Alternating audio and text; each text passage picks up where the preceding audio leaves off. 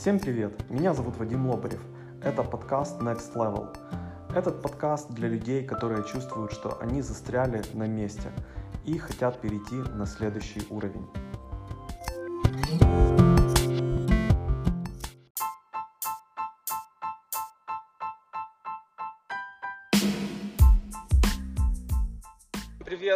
Если вы когда-то интересовались, чем же таким магическим занимаются консультанты из э, известных консалтинговых компаний, извините за тавтологию, таких как э, BCG или Boston Consulting Group, э, McKinsey, Bain.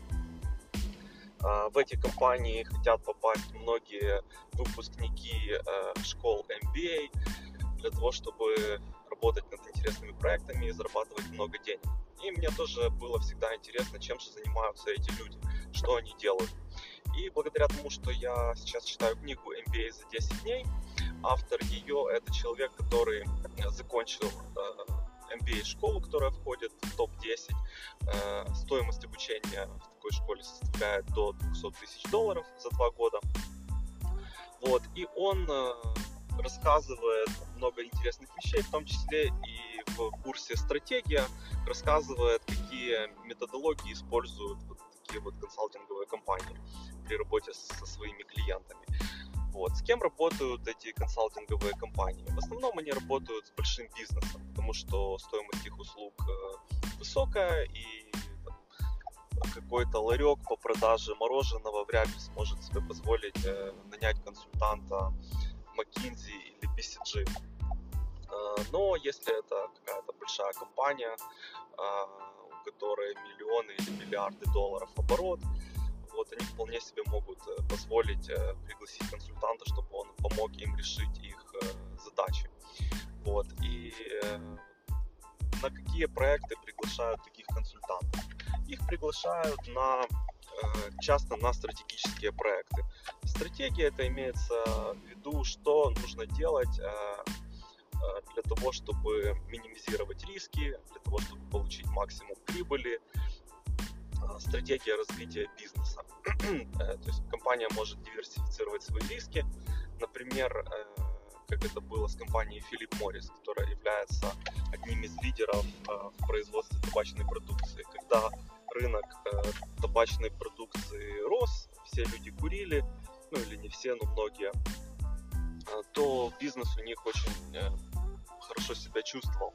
Вот. А потом, когда начались уже разные э, моменты, связанные с тем, что курение вредно для здоровья, там, повышение акцизов, еще каких-то вещей, когда уже табачная индустрия не так хорошо себя чувствовала, то э, как бы это привело к тому, что э, менеджмент компании принял решение диверсифицировать э, свой бизнес. И, возможно, как раз э, им э, с этим помогли консультанты из этих больших консалтинговых компаний. Вот. э, И когда консультанты анализируют рынок и пытаются понять, э, что происходит, э, как бы нужно ли ставить на лошадь, да, то же самое можно ставить на какой-то бизнес. Есть ли перспективы у этого бизнеса или их нет? И, например, компания BCG, Boston Consulting Group, они используют вот такую вот модель, э, которая э, делит весь рынок, э, все компании, которые есть на рынке, делит на четыре сегмента. Звезда, дойная корова, знак вопроса и собака. Вот. Что это такое? Кто скрывается за этими животными? И не только. Звезда – это рынок, который быстро растет. Э, Это, например, Google.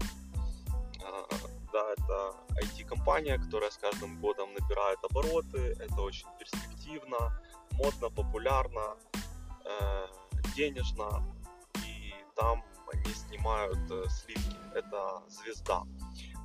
Дойная корова – это бизнес, который раньше был перспективным, классным, приносил много денег, но что-то произошло, и пока еще этот бизнес приносит деньги, но он не растет так быстро, как э, растет, э, растут звезды. Вот. Э, там, опять же, то, что я говорил по поводу Филипп Моррис, табачная промышленность. Эта индустрия уже не так быстро развивается, как раньше, но все равно она приносит э, хорошие деньги. А, дальше знак вопроса. Это сферы, которые могут э, иметь перспективу, но пока они еще под вопросом, еще непонятно, выстрелит или не выстрелит. Предположим, это какие-то а, разработки а, новых препаратов, не знаю, от коронавируса. Если это выстрелит, то это будет очень круто и можно будет заработать много денег. Если не выстрелит, не выстрелит. То есть это такие вот компании, вопросики. А, вот. И четвертое это собака. Это то, что уже не приносит э, прибыли или приносит, но мало, и с каждым годом все меньше и меньше. А, и также э, это, э, это направление собака, это то, что если у вас есть в портфеле, желательно от этого избавиться. Вот, э, вот такую вот нехитрую модель использует бизнес-консалтинг групп, Boston Consulting Group. А, вот, и если вы заплатите им приличную сумму, то, возможно, они при оценке портфеля э, вашего корпоративного будут использовать вот эту модель. Ну, понятно, что для того, чтобы уже поместить э, компанию в тот или иной сегмент, э, они проводят аналитику, они смотрят финансовую отчетность, они анализируют рынок, смотрят на тенденции. Конечно, это все нужно делать. Вот. Ну, вот такую методологию они используют. У McKinsey эта методология немножко сложнее, там уже используются не 4 переменные, как э, здесь, а 9. Вот. Вот так вот работают консультанты больших компаний. Надеюсь, что я вам немножко приоткрыл эту штору и вы заглянули в мир большого бизнеса и больших консультантов. А, если вам понравился этот подкаст, делитесь им с вашими друзьями в соцсетях. А, и до встречи в следующих выпусках. Хорошего дня.